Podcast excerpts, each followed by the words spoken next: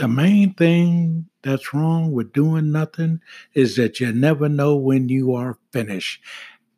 This decision to get on board with Anchor has been one of the most uh, amazing decisions that this ministry has made. Four Minute Church, Pastor Oscar Smith speaking. Please uh, give it some consideration. Podcasting Anchor has all the tools.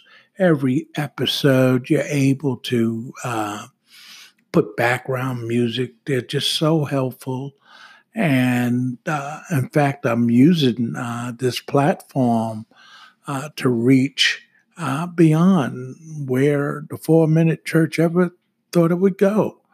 So it's a good opportunity to get in touch with Anchor and come on, let's get on board with this.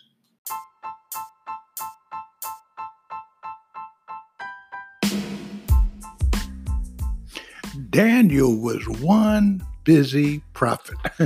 when the book of Daniel was written, Israel was in captivity to Babylon. By chapter 6, after a long life in ministry, Daniel was 80 years old.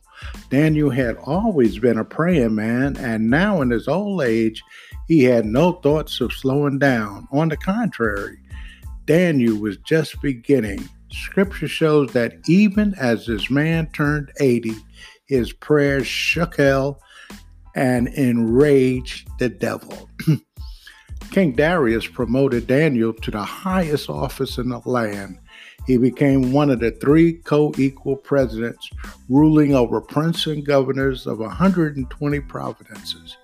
Darius favored Daniel over the other two presidents, putting Daniel in charge of forming government policy and teaching all the court appointees and intellectuals. And we see that in Daniel chapter 6, verse 3.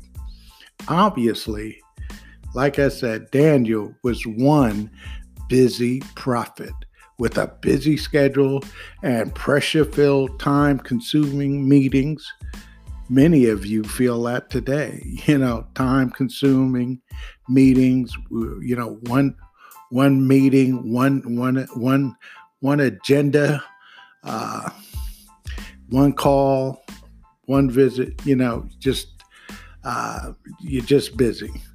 And nothing however could take daniel away from his times of prayer which remained his central occupation taking precedence over all other demands.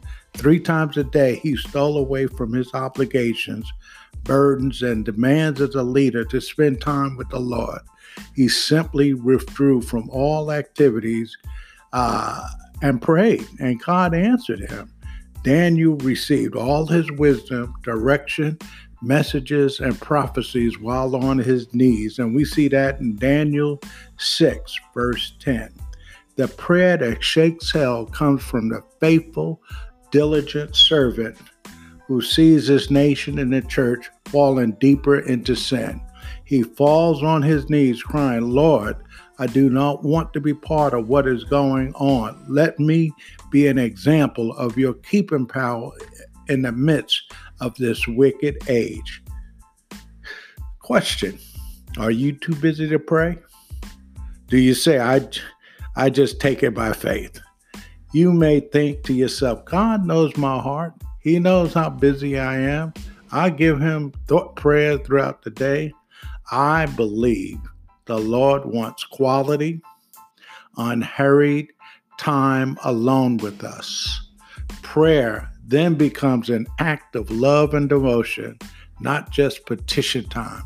Daniel is our example, and his prayers saw results.